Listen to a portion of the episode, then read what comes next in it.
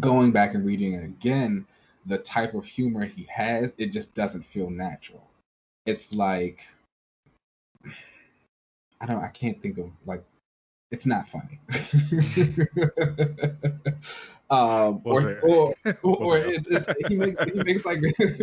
makes like really corny jokes a lot, and it's just like, that's not who he is. So it doesn't work.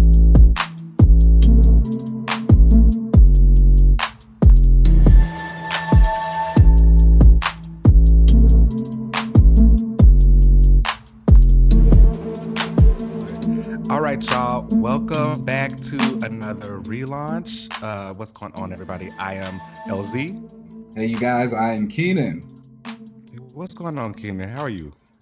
I'm good. It's kind of cold today here in the district, but you know, we're pushing through. Is it? Yeah, I'm like, I just looked outside and it's just... That doesn't sound safe for you guys. No.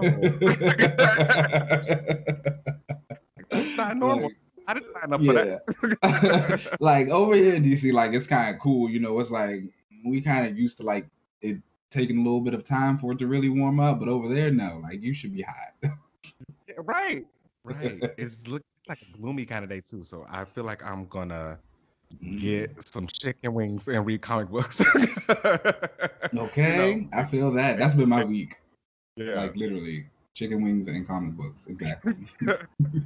Well, let's get into these comics of the week. But before we get started, I want to let everybody know you can find us on Twitter at Another Relaunch. You can find me at Uncanny LZ on most social media platforms. Kenan, where can they find you?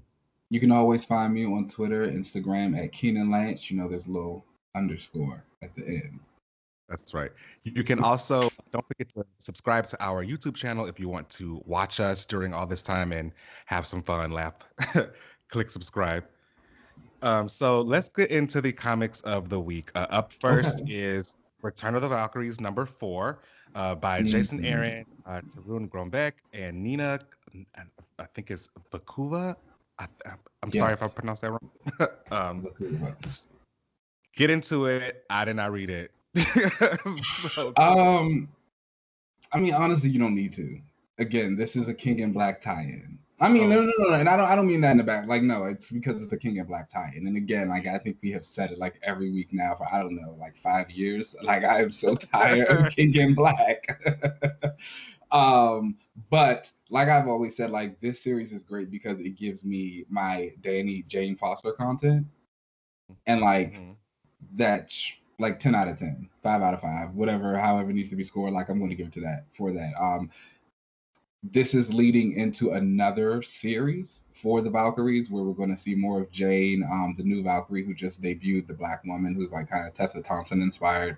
I don't think Danny's going to be in that one. So we'll see. Again, this one kind of just suffered from crossover fatigue. So it is what it is. It's a fine issue. Was it a mini series? Was it supposed to be just a whole King in Black mini series or something? Yeah, it was literally just created for King in Black. It does bring back the Valkyries, so like that's the thing about it. Like Jane gets sucked into one of Null's little void dragon shadow things. I don't even know what they're about anymore, but that happens, and like some other Valkyries like come back and like they save her. Then like she, Danny, the new Valkyrie, ride off. Supposed to be a whole thing. It's fine. It's fine. Great art. Yes. Actually. Okay. Very enjoyable art. Danny looks great. Like she looks good. She's like, she's got on like this gold Valkyrie garb. Like it's really hot. Like she's giving. Okay. All right, y'all. Well, check that out if you want some Valkyrie content. Up next is Black Cat #4 by Jed McKay. And again, Nina Bakuva. Apologies if I mispronounced her name. So, okay, when I first saw her name on both of these titles, I thought I was, like, reading something wrong. I don't know if one got delayed, because it's like, when was the last time you saw an artist do two books? Like, either she's, like, very quick, like, right, yeah. she's got it, okay? Like, she made and I honestly want to say, I think her inker or colorist on this issue made me enjoy the art a little bit more than it did on the Valkyries book, because I really liked it here. So in this issue, basically there was this character that was created. Her name is the Queen's Cat. And when Hobgoblin was turned into a hero during the Axis event, he got his own little group of sub-heroes. They're called like the Hob Heroes or something like that. And so the Queen's Cat is one of them. She's basically an inverted black cat. Like, she's a black girl, she's got blonde hair, but her costume is like white, mostly white with like little black tassels and stuff. And so her whole thing is that she's a hero, and so she wants to take down the black cat because she's lost her memories. And she's like, if I don't remember who I was and this is who I am, who is that? And so she tracks down like her. It was actually a little bit enjoyable. I was kind of like, oh, this is good. And like Black Cat even says it. She's like, oh, a hero with like an identity crisis. She's like, but it's like a different kind of identity crisis than what we're used to. She's like, I'm kind of into you. And so she tracks Felicia down by stealing some stuff. Felicia like comes and beats her up, and they like talk a little bit. And Black Cat is telling her, she's like, you know, you want to be a hero. Cool. Every hero needs a foil. Like, I'm used to a cat and mouse, but a cat and cat, that actually can be something pretty interesting. Ooh. Right? And so she's like, maybe we'll do this again. She like beats her up, sends her home, writes her a little note. She's like, you know, you didn't catch me this time, but you're welcome to try again. And that's where the issue ends. It was cute. Okay. Very nice. Very nice. I had to catch up on this because I feel like It's only 4 issues. Like, you have time. Yeah. Okay. So it's like, was her previous series like, should I just go ahead and start with this new one, or do I really need to finish the? I would say you can like just start with this one, but I would highly recommend that you go back and read the previous one. Like, Jed McKay has been killing on this bit, but basically Felicia just goes on a bunch of different heists throughout the Marvel universe. I know a lot of that is on Marvel Unlimited right now, so you can go and check that out there. That's actually how I came into the run, but it's really good. Like, Jed McKay staying over here. I'm a fan, for sure. Yeah, he's great. I really wished his Taskmaster would have kept going. That was so it was good. I would love to see whatever he does next. All right, y'all. We'll definitely get that Black Cat issue then if you are into some heisty stuff with Felicia. Up next is Beta Ray Bill #1 by Daniel Warren Johnson, who was both the writer and artist for this issue. Yes. Do you like Beta Ray Bill? No. Don't know who Beta Ray is. That's fine. Let me tell you something about Beta Ray Bill. I think he's interesting as far as the whole the race that he comes from, with the whole half horse people or whatever they are. Yeah. So he is a Corbinite, and he was turned into a cybernetic horse person thing to help save his people from was it Galactus? I think it was Galactus. No, it was Surtur. Oh, okay. Thor's villain, because that's how he came into contact with Thor. And then he met the Asgardians, but he could lift up Mjolnir, the hammer. And so Odin, they were so impressed with him, Odin ended up giving him his own hammer, Stormbreaker. Right. So in the current Thor run that is written by Don Cates, Thor breaks Stormbreaker. So Beta Ray Bill doesn't have a hammer. So the hammer also. Did he do it on purpose? Yeah, he was going through something. He was a herald for Galactus or something like that. It was it's whatever.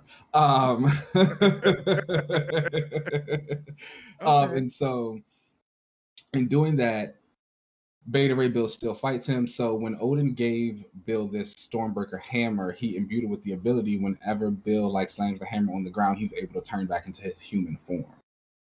And so with his hammer destroyed, he can no longer do that. He's stuck a cybernetic horse. And so Thor, being so pleased with him, being able to fight him off after he becomes free of Galactus, he ends up making Beta Ray Bill the master of war for all of Asgard. And Fang Foom is actually coming to try and destroy Asgard, because what does Asgard do but get destroyed every other week? And true. And so also a callback or something. Hasn't Fang Foom attacked them before? Oh yeah, all the time. The time. And so Bill leads the people out. He's got Foom on the ropes. But like he gets the best of him, but then Thor pops back in and like beats him up, and everybody's like, "Oh my God, it's Thor! Allfather, he's the greatest!" Blah blah blah. So Bill's like kind of pissed about that, but like people are trying to celebrate. He's starting his relationship with Sif again, and so Sif is like, you know, let's go to the bedroom, like what you trying to do. But when they get there, she's like, "All right, when you gonna like turn back into your human form now?" And he's like trying to let her know, he's like, "I can't do that anymore." And so she's like, "Oh," so then they don't do it anymore. Because so she didn't really like him. She don't want to do it with the horse. We're not into bestiality over here. Well, it's still him, right? I don't know what he looks like, you know, down there like that, but like, yeah, it's still him. Is she supposed to love him for him? I mean, she does. But like, I also think like the way his mouth works when he's like in horse form. Yeah. Yeah, fair. Like I don't think she can really do anything with that. Or it could just be a thing where, hey, she don't like him like that. And she don't like him at all. You know, it's like, hey, you know, Sif is my girl, so I might be trying to make some excuses for her, but it could just be that. And so, of course, like, Bill has that thought himself. So he goes to leave Asgard. He runs into Thor. Thor's like, where you going? He's like, look, you kind of ruined my life. He's like, you broke my hammer, so I can't turn back into my human form. He's like, anytime I try and come in and like do some good, you pop up, you overshadow everything I do. Like, I'm tired of being here. I'm gone. I need to go find a new hammer. And so the issue ends with him being. It's really good. I think if you're a Beta Ray Bill fan, you should get it. Okay, is this a mini or? It's a miniseries. It's only 5 issues, I think. Okay. 5 or 4, but it's really good. Love Beta Ray Bill, love Asgard, highly recommend it. I love when you bring your Asgard back and we go on with it. I love it. It's everything. I love it. Okay, up next is Strange Adventures number 9 by Tom King and Mitch Gerards and Doc Shaner. Now, tell us about this. So I'm not going to lie to you. I honestly have no idea what's going on in this book unless Mr. Terrific is on the page. I cannot, like, there's something about, like, war crimes, political intrigue, like Adam Strange doing some stuff. I don't know what's going on in the book. I'm only reading it for Mr. Terrific. Mr. Terrific was in like half of a page. Well, it'd be like that sometimes because like I feel like they probably kind of got you on this book because they added him into it. They did. They did, and they know they did, and they know they did. And so the fact that, like, it honestly should have just been a Mr. Terrific series. Like, if this is 12 issues of Mr. Terrific, like, yes, absolutely. Because when he is in the book, it is at his most interesting. Everything else is just kind of, like, there, confusing, like, weird space. Like I said, beautiful to look at. The artists are doing a phenomenal job on it. Like, they are knocking it out of the park. This entire team is, like, great. I'm pretty sure if you're an Adam Strange fan, you actually might be interested in it. I don't know many Adam Strange fans. I've never encountered one, so I don't, like, know what to tell you there. But is he, like, stuck on Rimbo or something? He's always there. Again. You don't know. Don't know. No idea. Mr. Terrific was not in this issue. Got it. That's what I have to say. Like, that's all I can give you. No, I wonder if this series has been like selling well, because I feel like it came like randomly out of nowhere. Nobody talks about it. Like no people only talk about it when Mr. Terrific is in it. Like the Mr. Terrific-centric issues are where he's like featured like a decent amount. Like those are the ones that get the most buzz. Everything else is just like, who? Has he had a solo recently? When's the last time Mr. Terrific had a solo? He had the Terrific's book. Right.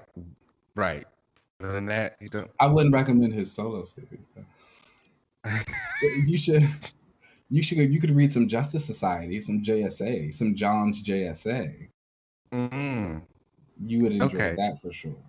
Even some of the issues of Terrifics, there are some decent things in there. Some Earth 2, not his solo series. The Mr. Terrific-centric issues of Strange Adventures, yes, highly recommend. Okay. I see what you're putting down there. Maybe he just needs a new solo or something better than a few pages in Strange Adventures. Yes. All right. Up next is The Other History of the DC Universe, number 3, by John Ridley and Giuseppe Comincoli. And this series, anthology. I don't know what you really want to call it, but like this for me is everything. Like it's everything. I don't even know what else to say. Like it's. I really want Mr. Terrific to get one of these issues. I really want a Jon Stewart one. I need a Green Lantern. You don't need a Jon Stewart one. He was in Blacklight. You're a little greedy when it comes to Jon. You're a little greedy when it comes to Jon. No, he got like his whole little like 3-page. Like, wow, we got like some stuff about his past, you know, how he was feeling. That was a cameo. You do not need I need more. A John-focused one, because I'm not reading whatever is coming out with the Green Lanterns. So a nice John release book would be fantastic. Yeah, John's had his moment. We can give Mr. Terrific one. We can give Dr. Mist. Dr. Mist would be nice for one. See? Dr. Light, Kimio Hoshi, okay. Dr. Light, she deserves. Like that. She definitely deserves. We got a couple. John had a little bit of a moment. He can take a break. John never gets a moment. All he ever does is just support something, and they like have him on the page as the Green Lantern instead of actually showing anything with him. That's why a nice John Ridley would just completely quash all of that. You know, we'll see. I would appreciate a nice Jon Stewart focused DC universe. Okay. I would appreciate it too, just down the line. that's what I'm saying. He's just gotta go a little bit further down the line. But this one was good. And so, you know, I'm a Katana fan.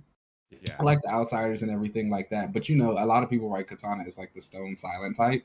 And I feel like this follows through, but it also gives her a lot more, like, why she's quiet the way she is. You know what I'm saying? Gave you a reason for why she is the stone quiet type. Exactly. I really like the bits about how she, like, hated that their name was Batman and the Outsiders and how she felt like it put them in her shadow. I really loved the way that she spoke about her relationships with Jefferson and Violet, and kind of like how those were her centers and like how she felt about the Outsiders in general was also really nice. Yeah, I thought that I don't read a lot of Katana stuff, you know? Mm-hmm. I feel like she's only really popped up every now and then in anything that I've ever really read. So my experience with her has pretty much only been that she was just the quiet, like, samurai or, like, like ninja girl. But I felt like with this, you got a lot more insight into, like, how she actually, why she's that way. And I really appreciated the whole soul taker thing and how she's, like, it's not really, like, a, like, possessed sword or whatever. People just have kind of, like, ran with that myth. And I let them. Mm-hmm. It also really gave you backgrounds into like her fighting abilities because again, I haven't really had too much like knowledge about Katana other than like the few things that I had read, and I had never, I guess, questioned her fighting abilities or like why she was able to fight. I just was like, whatever, she's swinging a sword. Like, I assume she knows how to use it.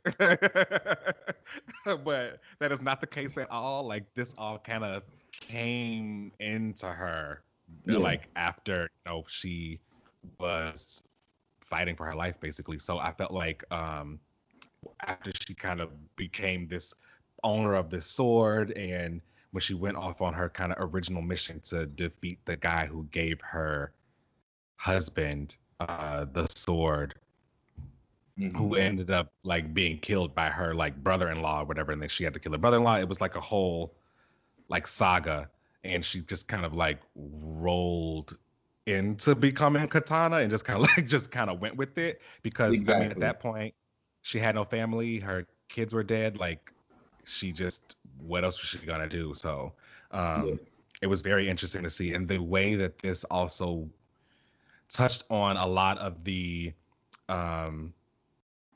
like, I can't even say past because it wasn't that long ago, but the past indiscretions that have happened with Japanese Americans and Chinese Americans, and the different wars and internment camps and all that kind of stuff, and just the way that there was this hate towards Asian people and Japanese people, although all of the media was anime and sushi.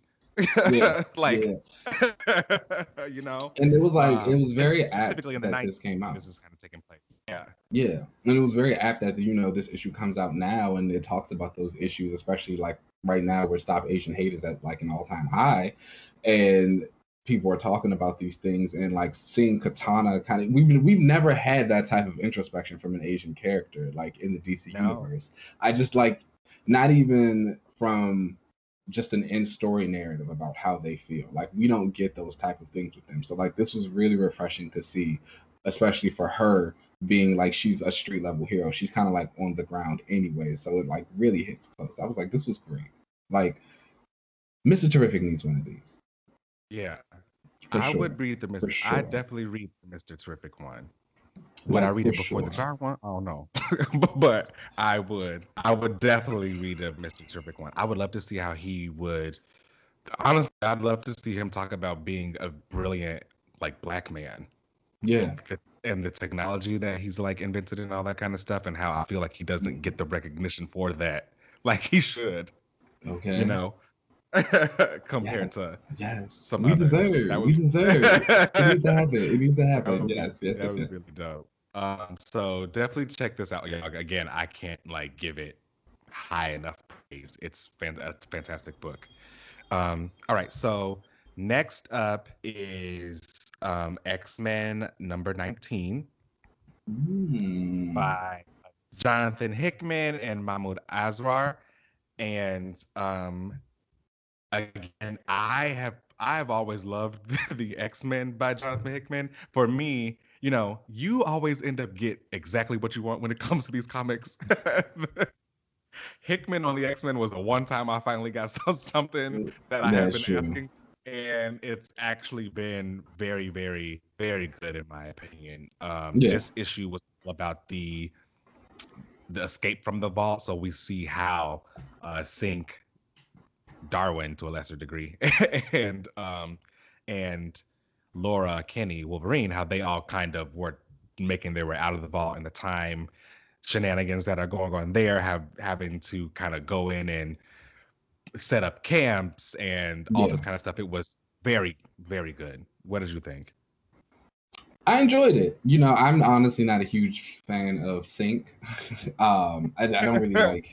So I know a lot of people were like really excited about like Synch, the return of him. I think like that kind of full circle moment for him and his character that he had in this issue was like really nice. Again, like this is someone who died in the 90s a long time ago, and he's like one of those few X characters who like was never getting revived despite everybody else always getting revived. And it also is another black man on the X-Men. Bishop has been trying to carry that on his back for quite some time. And so to see someone else kind of get that spotlight was really nice. I think the issue did a lot. I don't necessarily know if it made me a Synch fan in general, but I think like, this was cool for him. I think the ending that he's lived this whole life with Laura, fell in love with her, and then she doesn't remember any of it. Like that's sad. So it'll be interesting to see like how he kind of deals with that. Like, is he going to try and convince her? Does he try and because it's like, was her love just because he was the only person there and they had gone through all this stuff together, and she's also like had other loves? I would have loved to see a little bit more Darwin. I think he got the short end of the stick on this issue, but it made sense. It was a good issue, very well written. It was enjoyable. Heartfelt. I liked it. I really want to know what's going to happen because of everything that happened with Darwin in this issue, and him getting captured and having his DNA taken, and we find out about the Children of the Vault, how they are currently at the third generation that they're at, and they have to make the fourth, right? Yes. They're currently at their third generation, and the experiences that they had with the X-Men were not great. So they realized that because of the X-Men getting to the point of having Krakoa, they weren't prepared for that. So like the Children of the Vault need to go in and like age some more and be subjected to more time manipulation. So they need to make the fourth generation. They're going to also, I guess, use some of Darwin's DNA. So I wonder how that's going to affect their abilities, because Darwin's, you know, ability is to survive. So he did definitely get shaft in this book because of his abilities, which kind of sucked.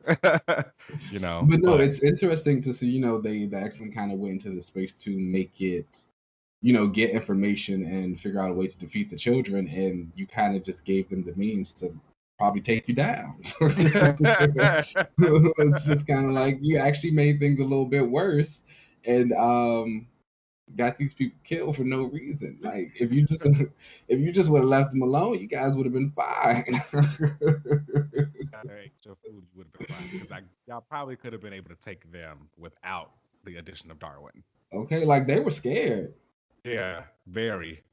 It's gonna be interesting to see whatever they do with Darwin and his powers and stuff going forward. Well, all right, y'all. Let's take a break, and then we will come back for another panel.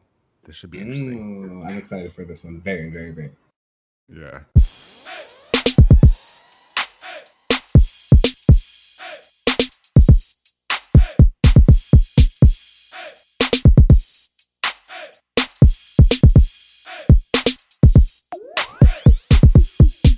All right, guys, so we are back for another panel. And so we're going to do a character panel this week. We have not done one in quite a while. And yes. I was a little inspired. So today's panel is going to be on Moon Knight. Okay. Ooh, that's exciting. Yeah, so for those of you who don't know, Moon Knight is like one of my favorite characters. And we know that he's going to be portrayed by Oscar Isaac in the Disney Plus. I mean, that's what they've been saying. Disney still hasn't confirmed it, but like we've seen the fight videos of him. Everybody's been doing such amazing art. I don't know if you guys look up this artist named Otto Schmidt. He did a Moon Knight piece recently, and he did the likeness of it as Isaac. It looks great. He's got on the suit. It's like really, really good. So I actually saw that, and I just kind of got inspired. So before today, I don't know what kind of like hold you have on these people. How you got Oscar Isaac to be one of your favorite characters is so dope. It's just like, man, I don't know. It's just, I don't know, something in the water. But so, but before today, I would have said that I was a Moon Knight fan, but I don't think I necessarily would have like said an expert. Okay. And so when someone kind of asked me, what would you want to see in the Moon Knight show? I was like, oh, I actually don't really know, because a lot of the runs I've read them, but I've only ever read them once. So I kind of took this entire week to just like go back and read everything. I skipped a couple eras. I skipped his era with the West Coast Avengers, and I skipped his era on the Secret Avengers, not necessarily because I didn't want to read them. I just didn't have time. I did skip the Bendis era of Moon Knight because I don't think anyone should ever read that. Well, damn. It is not good. I do not recommend it. It was just like, and like, it's one of those things where it's like, this is bad, and I only have to read it once. And I never have to read it again. Like the first read, you already know. It was a complete. Okay. So for those who don't know, Moon Knight suffers from DID, dissociative identity disorder, and so Bendis did it in a way. So instead of him having multiple personalities, he used the aliases of other Avengers. So he was like using stuff of Wolverine's, Spider-Man, and Captain America. Hmm. It was not good. And he was like talking to them, like they were like voices in his head. It was just like so bad. But the only thing I ever say is good of it is that it brought Moon Knight and Echo together, and I really like. But even then in the book it wasn't good because like Bendis ends up fridging Echo. He kills her. What? Yeah, so he like kills her, and she dies in it. But it's just like now Moon Knight and Echo have history together. Like they have a relationship that a future writer can build on if they need to. And like I'm just here for that because you want that. I want that. So the little story she actually had in the Marvel Voices, Indigenous Voices, one of the pages was like her getting a text from like all the men who she's talked to or like had some type of dealing with. Moon Knight was one of the guys. So oh, okay, yeah, I saw that. Yeah. Yeah, that was fun. That was cool. But going back. It makes sense that you would skip over the West Coast Avenger stuff because it's kind of long. That was actually my only introduction with him. You know, I haven't read anything with Moon Knight. I won't even lie to you, except when he was in West Coast Avengers because I did like that series. But that was like he was in like a lot of issues of that.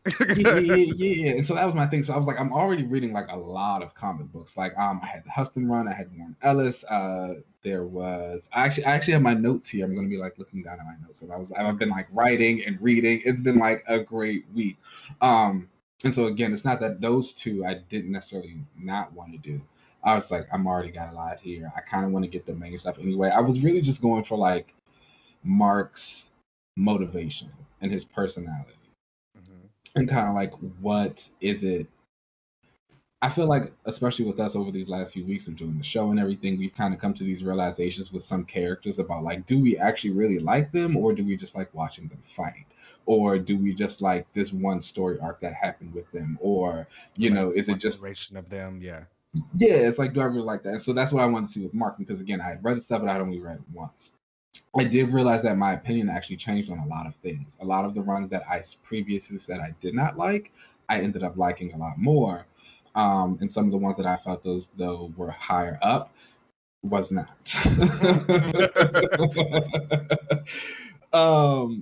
So I'll talk about this run in particular that kind of dropped for me, and that is the Charlie Huston era. This one came out in, where's my notes? 2006. Okay. And Charlie Huston ended. Like— introduction to Moon Knight, like what was your like first? Yes, actually. So I was like, I don't even remember how I picked the book up, but the issue I distinctly remember was that he, and now that I said this when I was rereading it, he has this enemy named Bushman, and he rips Bushman's face off with like one of his moon darts. What? Okay. And it's like, and I'll never forget reading it for the first time, because I was like, wow, what a moment. And like, I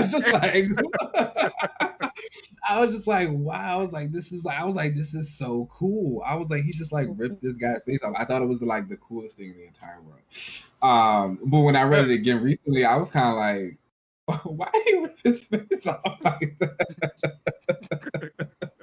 I was like, why did they approve this? I was like, this is so violent for like a children's comic book. Joko Seda era.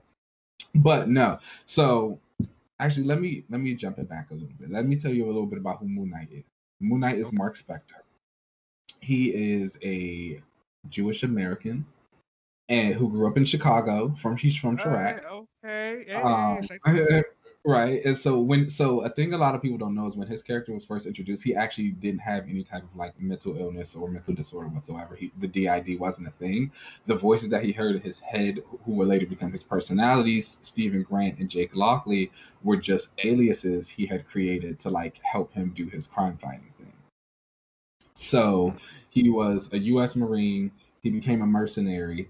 On one of the expeditions he was on with the mercenaries, the leader of the group, Raoul Bushman, like betrays them, kind of leaves him for dead. And so he died. It's in Egypt. And so he's underneath the avatar of Khonshu, the moon god, who basically grants him life again. He's like, I'll bring you back to life. I'll let you live if you be my avatar and like do my bidding. Mark's like, sure. Who does, you know, who wants to die? Yeah. I mean, I'm gonna say it's like, okay. So he like puts on this silver cape or whatever. He goes, fights Bushman, and then he goes on to be this avatar of Khonshu. Stephen, because of the money he's gained as a mercenary, he uses that to be used as Stephen Grant alias, who's like a millionaire. And then he creates the persona of Jake Lockley, who's like a taxi cab driver, to help him keep his ear on the streets. And so he kind of like goes through fighting crime, and he also has a little bit of horror elements in there. He fights like some magic creatures every now and again. His first appearance was actually in Werewolf by Night, where he like tries to capture him, and they end up like helping each other though. And so he gets in those type of elements. It wasn't until... was it the Huston run, now that I'm thinking about it, where they introduced the mental illness? It might have been the Dickens run. Whatever. Back to the Huston run really fast. So, like, again, he rips the face off of Bushman. I think it's the coolest thing in the world back at the time. Reading again. And so I feel like this run is poignant for Mark in the fact that it's one of the times where he really started to get, I guess, a personality.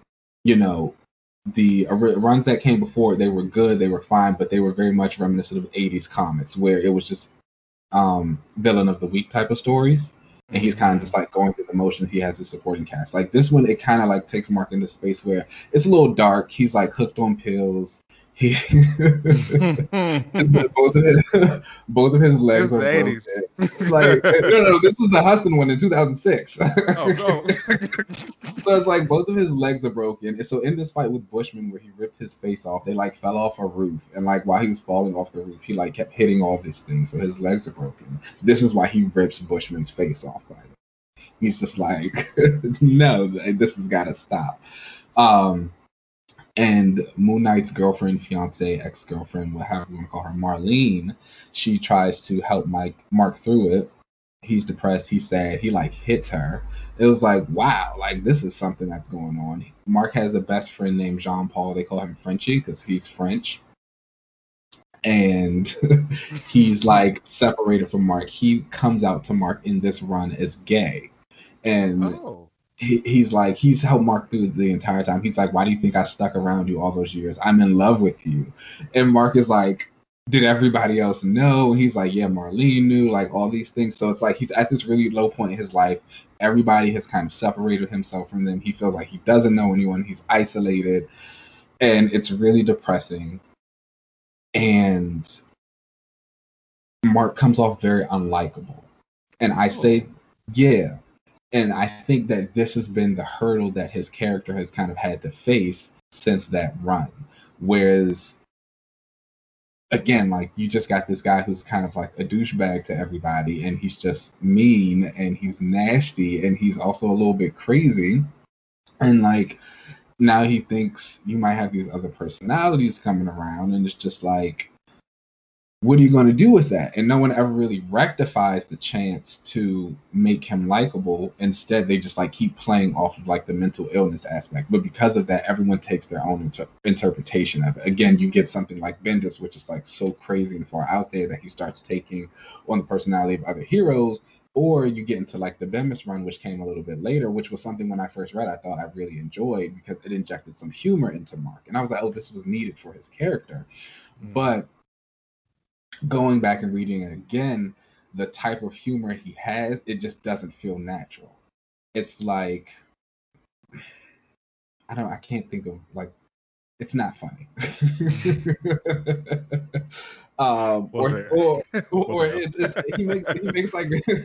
He makes really corny jokes a lot, and it's just like, this guy is just not the type of person. Like a Deadpool? Yeah. A little bit, and it's just like, that's not who he is. So it doesn't work. So, and it felt strange coming off of the Lemire run, which I actually really, really enjoyed. I felt like that was probably the run that they also might pull from for the show, just because it really took a deeper look at like the mental illness. So the story now is that Khonshu did in fact bring Mark back to life. Like, that happened. Mm-hmm. He also has DID. And so both things are true now, pretty much. And so a lot of writers have been trying to kind of pull as though it's like, yes, he definitely has the DID, but is Khonshu real? And it's kind of like, yes, like, let's stop going back and forth with that. Like, we've had him, like... we've established that now. We've established he's real. He's attacking cities. He's doing all this stuff. Like, he's real. And so Lemire kind of, like, really played up on that. He was like, okay, we get he's real, but let's actually talk about Mark's mental illness and, like, how he's going to deal with that, because he can't properly deal with Khonshu until he's dealt with these personalities of himself. And he gets him to a point of acceptance, and there's like kind of a finality in the story, which is like really satisfying. And then Bemis comes right after, and it just doesn't feel the same. It's, again, like he takes him to this, he starts using the personalities in a way that just doesn't feel real. He kind of starts like calling on them like superpowers almost. It's like the Jake Lockley persona is supposed to be like the aggressive one. So if he's losing a fight, he's like, oh, Jake, come out. And it's just like... That sounds to me like he's like tapping into Legion territory. Yeah, and it's like that's not what this is. Nice. Yeah. So it was just really weird. He also gives Moon Knight a daughter in that run, which like I'm not really a fan of kids. She's fine. Like the girl actually is fine. Like her whole thing is like, oh, and so that was like one of the other things. Mark doesn't know the kid exists because one of the other personalities had sex with Marlene, so he like doesn't remember her. Okay, that's interesting. It was. I'm just thinking about it again. Like, yeah, it's going a lot lower than I thought. But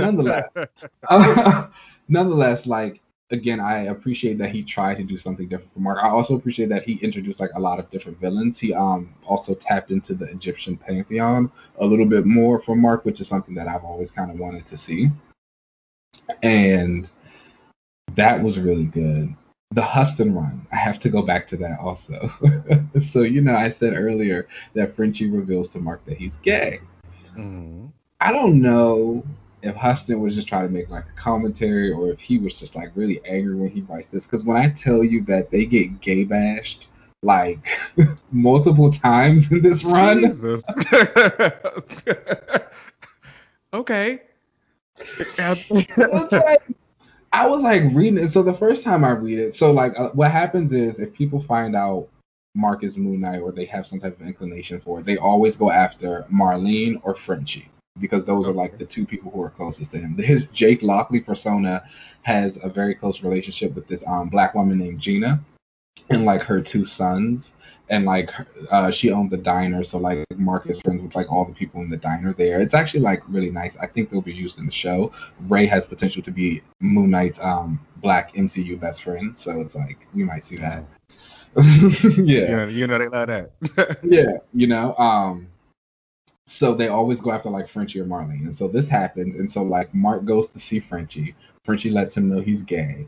Then, like, the next day, all these people come into the restaurant Frenchie owns and, like, beat him up with, like, and they, like, break his legs. Oh, my.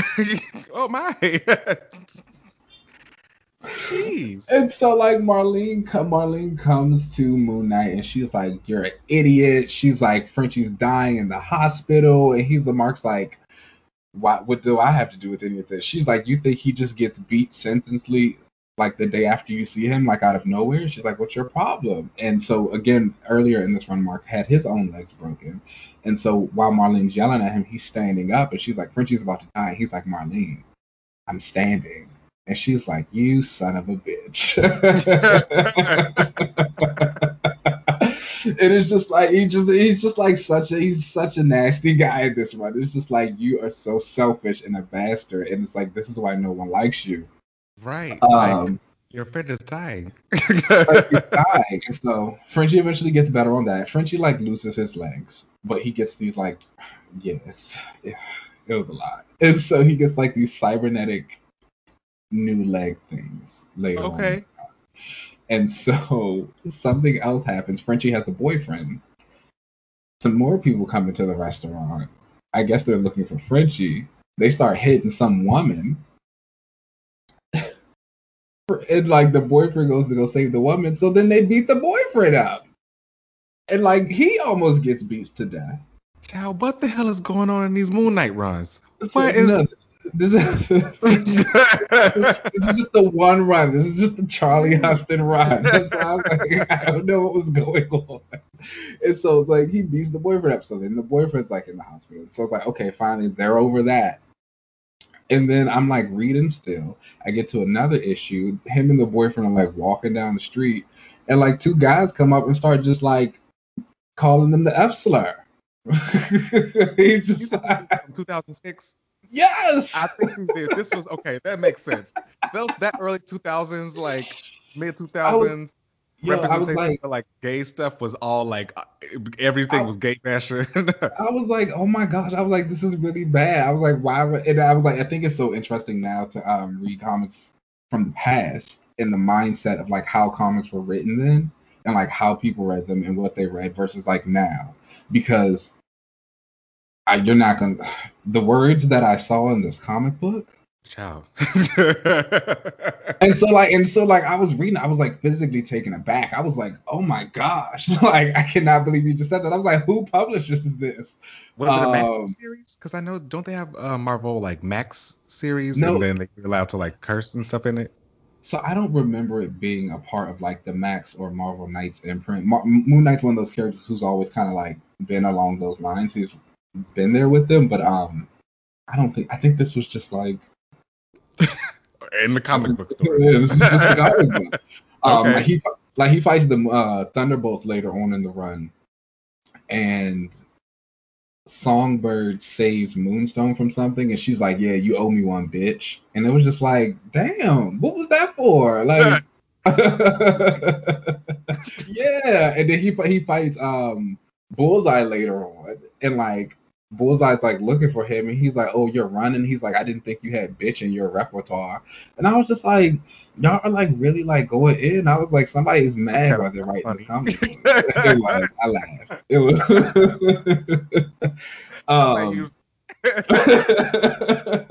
So that was actually like really interesting. Let me go back to my notes. Best run hands down is Warren Ellis run, 2014. I've actually heard that myself. About like that Moon Knight run is the Warren Ellis. Hands down, Ellis kind of came in and helped reinvigorate the character. I think he's probably the one who made. I don't even know where I'm going with that. Like it was the best run. Just he still didn't make Mark likable. I'll say that. I don't really. Again, I think writers have really struggled to make him likable because he doesn't really have motivation. It's just kind of like. He's just doing it. Is he a mercenary? He was a mercenary. So it's like you don't really necessarily think he's a great guy. But he also doesn't like aspire to be a hero. He's like, I'm just out here. Like that's why he's able to fight the way he does and do the things he does. He's like, I truly don't care. Like if I kill these people, he has this villain named the Black Spector. He like throws him off a roof during a parade. It's all on camera. Okay. Yeah, he's like, I don't care. He's like, I just want to keep the streets safe. Like, I just want these people to be safe. Like, I don't care how you do it. But it's not like super aggressive, like a Punisher way, where he's running around with like a shotgun and blowing off people's faces. Like, he's very much going after like a lot of weird, dangerous things. Like I said, he played in like that horror element. One of his villains of this Warren Ellis run was a guy who was like killing people and then like putting their body parts on him. So it's like the people he's fighting. He was putting them on himself? Yeah, he was like sewing them in. Okay. Yeah, exactly. It's like he gotta die. It's just like you can't. Absolutely. Yeah. Like you can't like Punisher's going around like killing some guy who just stole some bread from the grocery store. Moon Knight's not doing that. That's not his own. He's just ripping off faces. Yes. But the Warren Ellis run kind of also like it went with the mindset of like Khonshu is real. Okay. He did infect you with like this god virus thing that makes you kind of like go through these motions, but you also do have DID. And some of the stuff that you go through is very crazy. And so he also creates the Mr. Knight persona, which is the iconic new white suit that we've seen a lot of people drawing and doing. Mm-hmm. Declan Shalvey designed that, and shout out to him because it completely changed the game for Moon Knight. Like I truly feel like if that design was not a part of that book, it would not have been as successful as it was. I do even with Warren Ellis attached. Outside of that, the one costume that he has, the more armored looking one that's like mm-hmm. black, it's all black with the white chest piece. Shalvey also designed that one. We go. Yeah. Like, okay, yeah, well then I was gonna say the only other like iconic costume I could think of is that one. Yeah. And the white suit. That's cool. He did both of those specifically for that series. So in it, Moon Knight actually wears like three different costumes. He wears the white suit, the one with the black on it, and he has like this bone Khonshu armor that he puts on when he fights these ghosts.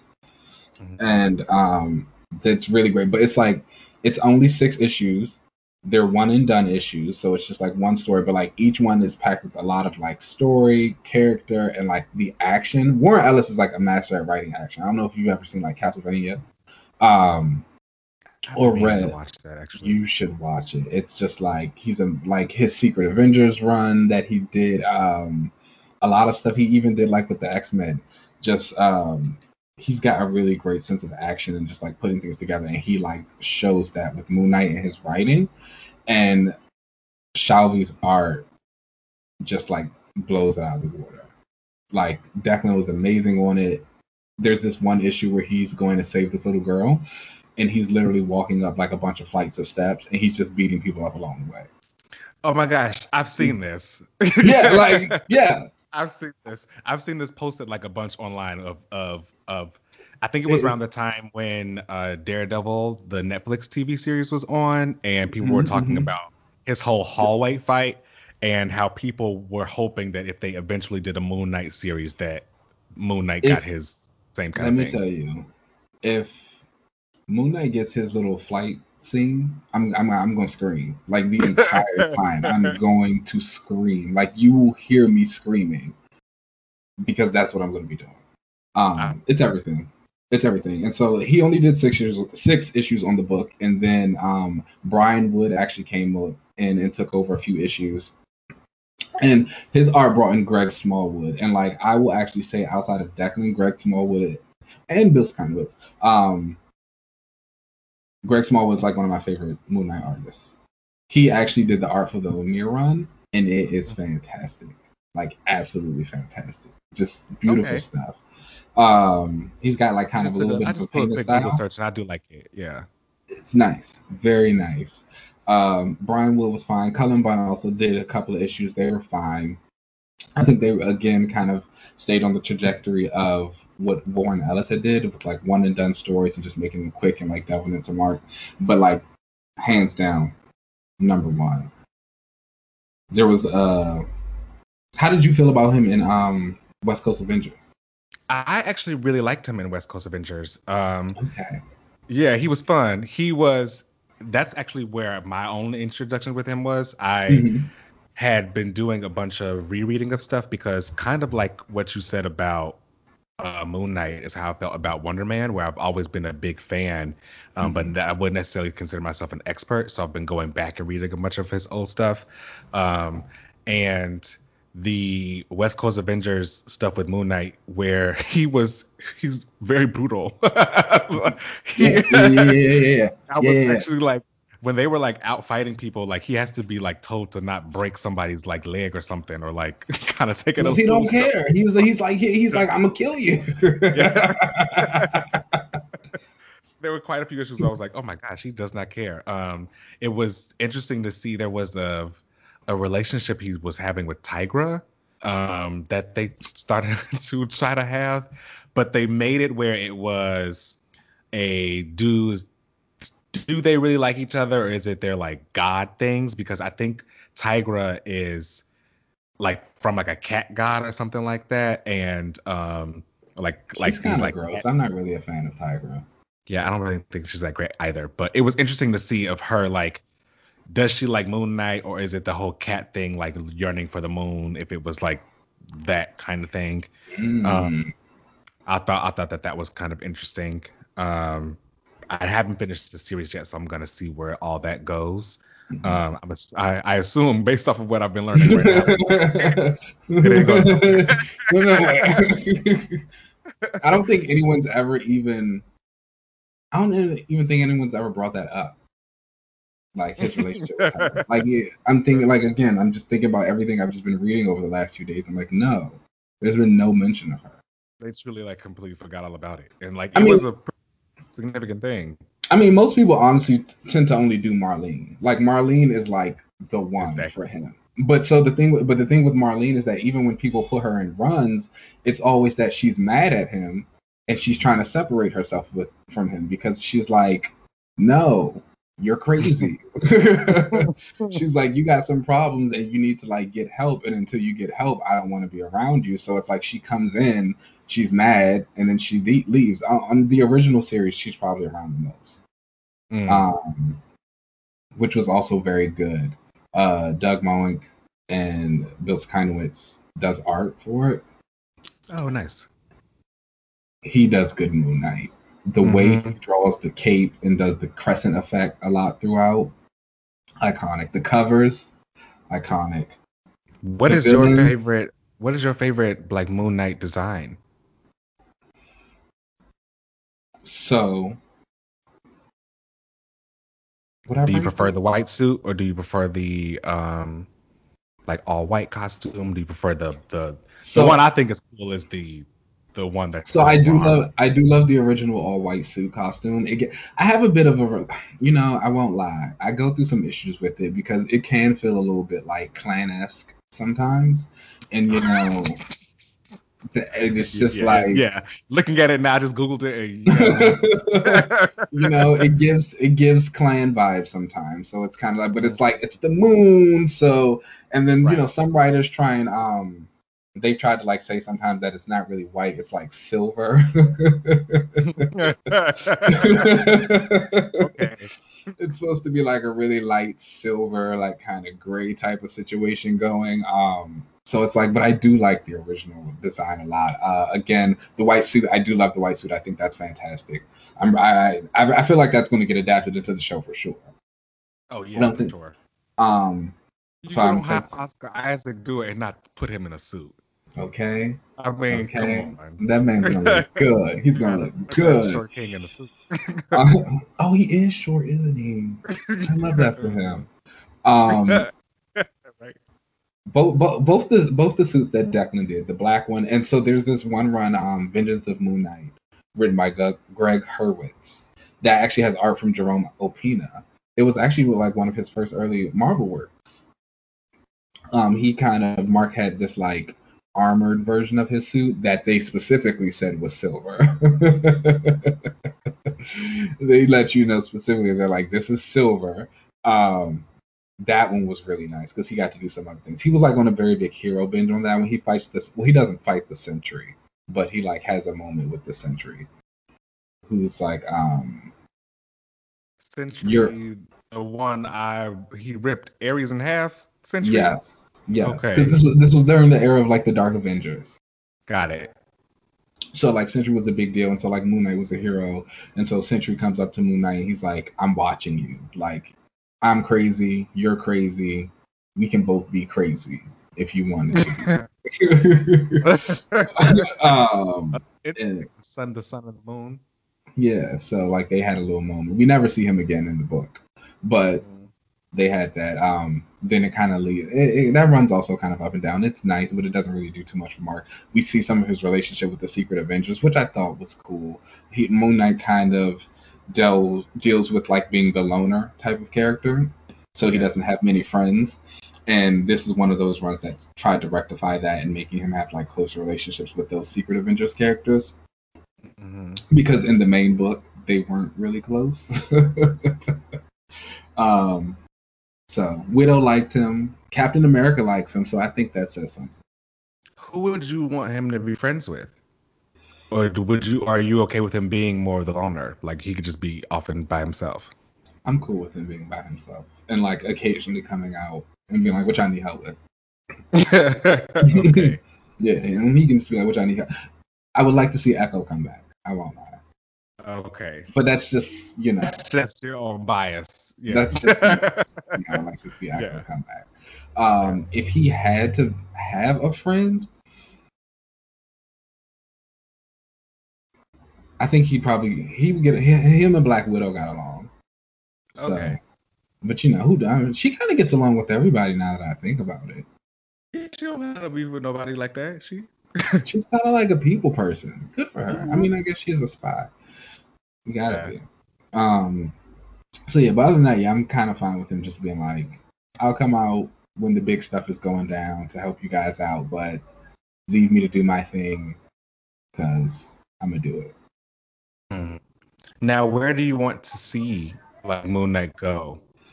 There seems to be some rumblings of a new series coming. So, what do you want to see for Moon Knight? So one thing I definitely want to see that they did a little bit in the Ellis run is he kind of did a lot of detective work. And I know it doesn't really help with the Batman comparisons that he's faced a lot.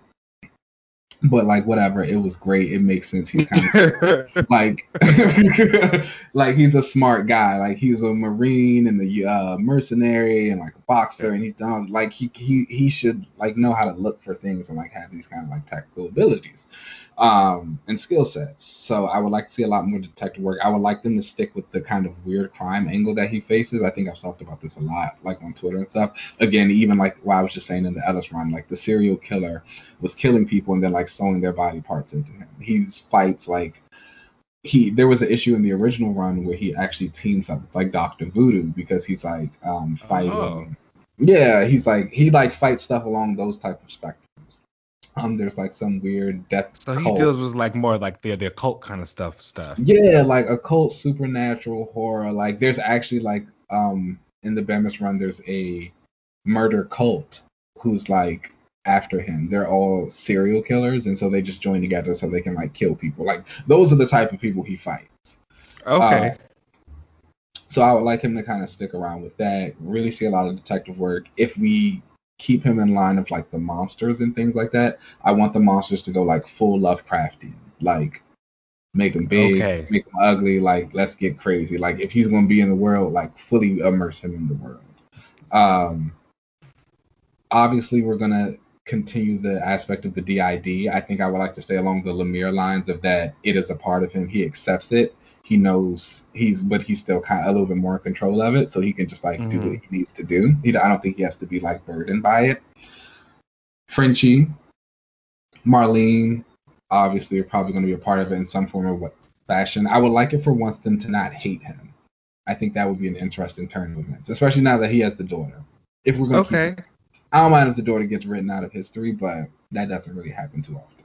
So, she's cool. She wants to be a hero. Oh, does she want to be like a street-level hero like him or something? Or yeah, she like draws him this picture in one of the issues, and she's like, oh, look, this is me and you saving the world. She's like, I'm going to be Moon Girl. And he tells her, he's like, there's already a Moon Girl. And she's like, all right, fine. Yeah, he's like, there's already Mark. So Mark loves black people. Like, okay, that is one thing I will say. He's got a lot of black folks in his corner. Okay, that's right. Like those are his people. So he's like, there's already a Moon Girl. She's like, that's fine. I mean, that could actually be a nice little motivation for him for the new series to kind of, I guess, put him in a new direction, is like, oh, I finally got someone who wants to be like me. I have to be a little bit different. He's had a sidekick before. His name was Midnight, but he also kind of like went crazy and turned on Mark and tried to kill him. You know, him having, if the daughter's going to stay around, I wouldn't mind seeing that type of relationship be built up. I think my thing with kids in the Marvel Universe is that they just either get stuck in their kids forever, or we have to go through some weird time jump thing to get them to be some type of appropriate age. Very rarely do the kids get to age. I think maybe like Cassie Lang is a rare example of a kid who's like getting to be older and their father still gets to stay around. But I also think that's because Scott was like middle-aged. Right, yeah. You know what I'm saying? Yeah, yeah. I don't know, really can't think of too many other characters where the child got to kind of naturally age. You know, and they still get to like be and that's always the thing, because it's like once you start to age the kid up, you have to start actually aging your hero, and no one ever actually fully wants to replace the hero. So it's like you think about like Batman and Damian, like how are they gonna handle that situation? Like, because DC ages their characters up, they let them age. So it's like, but you guys are not going to be able to let Damian get to a point where he's an adult of any form and fashion, and we're still going to believe that Bruce is running around as Batman. They're probably never going to let him be, like, Nightwing aged. Yeah, unless, again, you do a thing like they did with Superman and John, where we go through some time jump. And it's just like, I hate those. I don't like time travel. Time travel is, it's not, you know, I don't like it. It's up there with alternate universe. So I will say, I think people are going to like Moon Knight after the show. I think, A, the Oscar Isaac effect will have a lot to do with it. I think that when I think of Disney Plus and what it's doing with a lot of these other Marvel shows right now and how it's giving us deeper look into these characters, I think they can do a very poignant take on mental health and just mental illness in the MCU. And if they handle that and do it correctly, that could be really well received. Again, Oscar Isaac can act. So it's if they go that route, it'll look great. I think the action is going to be intense. Moon Knight is a character that is about action. He fights. He can fight. He does fight. He does fight. The training videos that we've seen of Oscar look really good also. Yeah, he's being ass in that. It's great. And if we get a new series, I think that's my thing. I want to keep the detective work. I want to see the weird crime. I just would like to see someone kind of really find a way to make Mark a little bit more likable and motivated. Cool, we get it. You were resurrected by the gods, so you had to do his bidding for a long time. Then you got to a point where it's okay, I actually don't have to do what you want to say. I can do my own thing. I do want to keep the street safe, but I don't necessarily want to be a hero. So it's okay, well, why do you want to keep these streets safe then? That's what we can know. Hopefully we get some more established motivations then in his next run. He's had a lot of them. I did a lot of comic book reading. Yeah, he has a whole lot of runs. So clearly there's a market for him if they keep, shelling out the runs. I mean, they tend to last for a decent amount of time. I think there's even some commentary in one of the issues where he says it. He's I'm a B-list character. He's just he's I'm on the B-list. It's people kind of know who I am. I do what I do. It's I have my moments, but you're not calling on me all the time. And I love that. I love that type of stuff. I love it. We know where we stand. Being that kind of self-aware is fantastic. So, best way to be. All right. Well, let's take a break, and then we will come back for relaunches. Ow.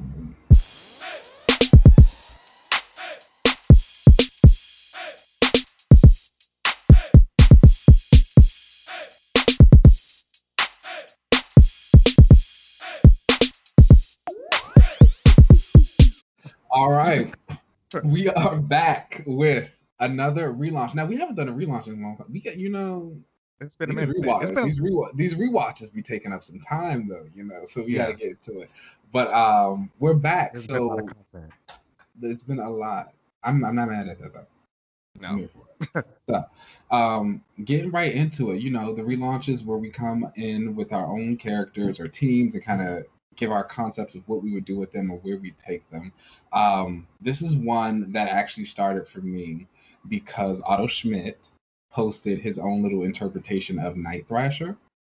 Mm-hmm. And I was like, damn, that looks good. And so Night Thrasher is one of those characters that I kind of like, but I've kind of I haven't read too many New Warriors comics, I will not lie. I've read when the mutants were depowered and they were New Warriors. I read some of that. I read some of the issues where they were the reality series team. And so that was all bad. And I've read good. Way back in the 90s. And I read a couple of other things here and there. So my relaunch for the week is the New Warriors. Ooh, and one of the characters I obviously know is a part of New Warrior is Night Thrasher. And so I know that he is also another one of those characters who's kind of been a Batman analog. And so I wanted to take that and use it. He's kind of restarting the New Warriors. But I really like the aspect of when the mutants were in it. Not because they were depowered, but because they were kind of lost at the time. I think about young teams in Marvel. You had the Young Avengers who basically played the sidekicks to the Avengers. You had the Champions who are kind of the newer, younger group who are really learning what it's to be a hero and what it means. They're the epitome of you shouldn't meet your heroes. Right. They're the kids, the little kids trying to figure it out. Exactly. And so, you know, they're not the runaways who had to escape their parents and banded together. They're not the new X-Men, so they're not like, they don't have the togetherness of mutants. So I think about them and I think what happens to all those other kids. You know, what was the new warrior supposed to be, but like just kind of, I guess, the leftovers a little bit. That's how I saw them. I don't know if that's what they actually were. And so I would love for Night Thrasher to kind of restart it as like a network for those heroes that are in between. Mm-hmm. So I guess maybe like your kind of older teens to college age kids, like the Gravities and the Justices. That's actually explaining exactly why he started it originally. Oh, is it? Yeah, it was okay. Because he felt like there were a lot of like teen heroes out there that just needed more like. He had the money. Like, and that's what it is. It's like he has the money. Like he has the money. He was like, and I think, well, then I guess maybe it's not really. I guess it's a relaunch of a.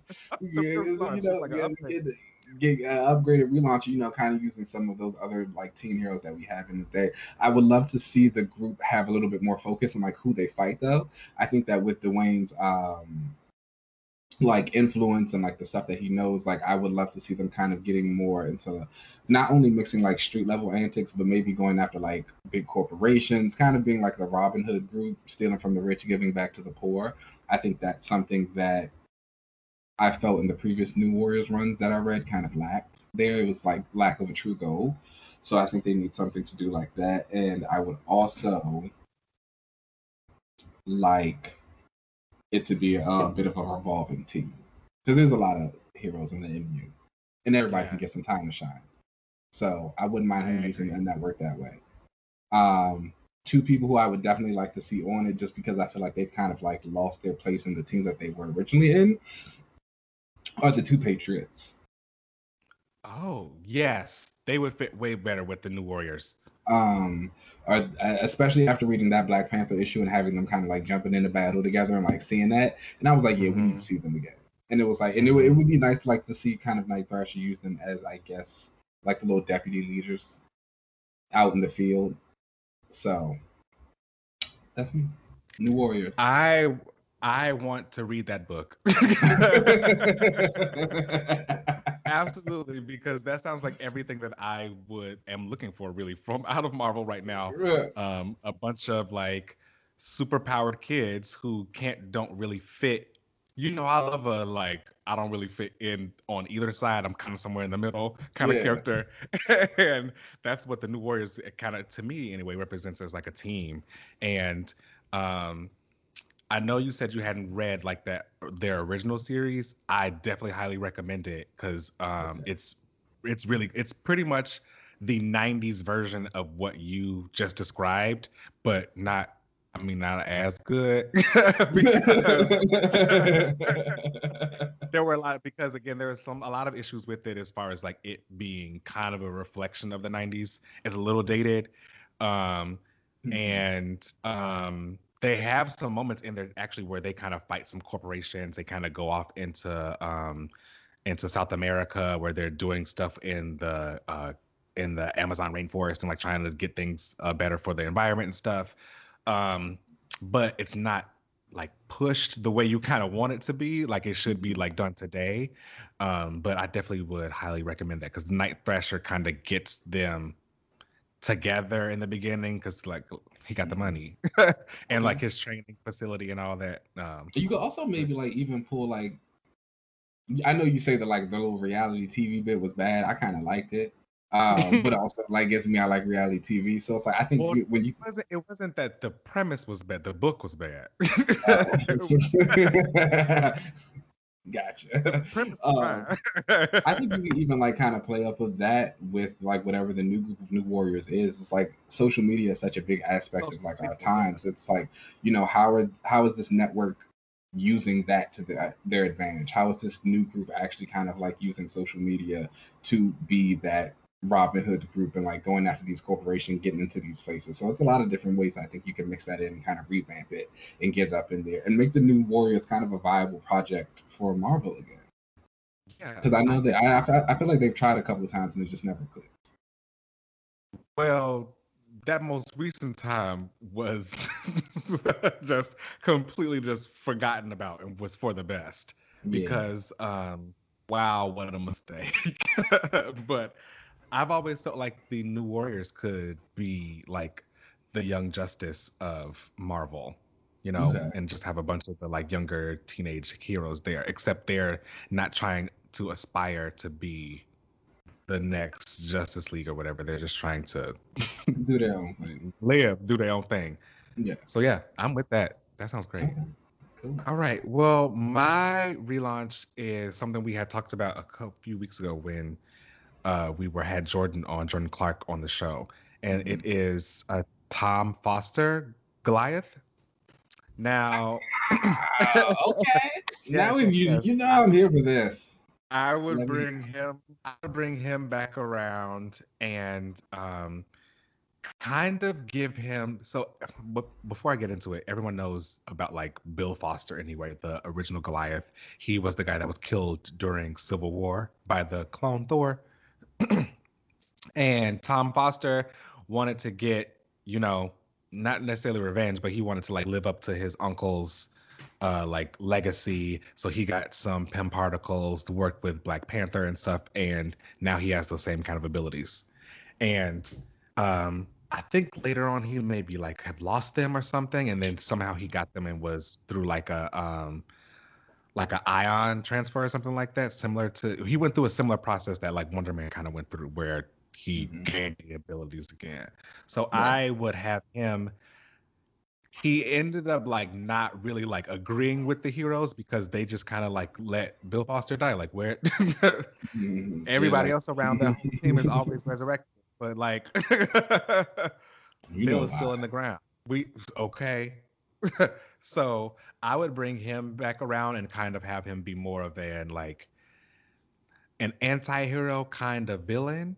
And I would put him in the group of villains with the Lethal Legion and have him run around with them. And just have, where he's kind of like a villain, but he also has like, you know, he would be the one that would end up joining the heroes later in the story. Okay. But he gotta have a little heel turn first. He's mad. Okay. Yeah, he's definitely. I can understand. He doesn't feel like they've ever really done, the Avengers haven't done anything, and he'd rather side with them and get his vengeance on the Avengers. He'd eventually probably, you know, have a heel turn, but that's how I would bring him back around. I also feel like that growth power isn't like shown ever. I love characters whose powers to grow, like and shrink actually, like either one, like that. So like secretly, like I'm an Ant-Man fan. It's very low key. Not a lot of people know about it, but like I love like the Ant and Giant Man characters. The Giant Man, oh god, I love all the Giant Men. So that power and density control, like characters who can make themselves like what Vision can do. Top tier, excellent abilities, excellent. Okay. Well, I didn't know that. I don't know about the density thing. I think I knew the growth part, but the density thing's cool. Those are my two. Like, you know how everybody's got like how they want superpowers. Mm-hmm. Everybody's first one is like telepathy or telekinesis or some sort. But you know, you kind of like everybody has those like powers that are a little bit underrated that not too many people have. But it's like, you know I could do some damage with those. Those would be my two. Ooh, I like it. I don't know what my two would be. You know, I'm always a force field. I love it. I do love a force field. You do love a force field. That is true. Yeah. I love a force field. I love a like force field that it is then like used to something else, like a force field via telekinesis or something like that, or telekinesis via a force field. That's how I should say. You know, I love that kind of thing. But yeah, anyway, for Tom Foster, I'd bring him back around, have him be a little bit of a villain because I'd bring the Lethal Legion back around. And have him join up with them, and then he'd probably have a heel turn, but I think he should come back around as like a villain. There aren't too many like, and it could be that I've been on this Taskmaster kick and maybe I would love to see the same thing kind of done with Goliath, but I think that's what I would do with him. I mean, I'm here for it. I love Goliath, so I support it. All right, y'all. So that brings us to the end of the show. Please definitely subscribe anywhere you get your podcast. Subscribe on YouTube. You can find us by searching Another Relaunch. You can find us on Twitter at Another Relaunch. You can send us any questions, concerns, any of your own relaunches that you may want to have read out on the show at anotherrelaunch@gmail.com. You can find me at UncannyLZ. On most social media platforms. Kenan, where can they find you? I love how you say most. Like the ones I want you to find me on.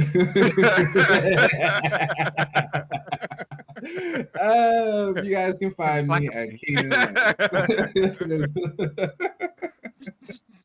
You know, and be sure to join back next week. We're going to have another double feature rewatch.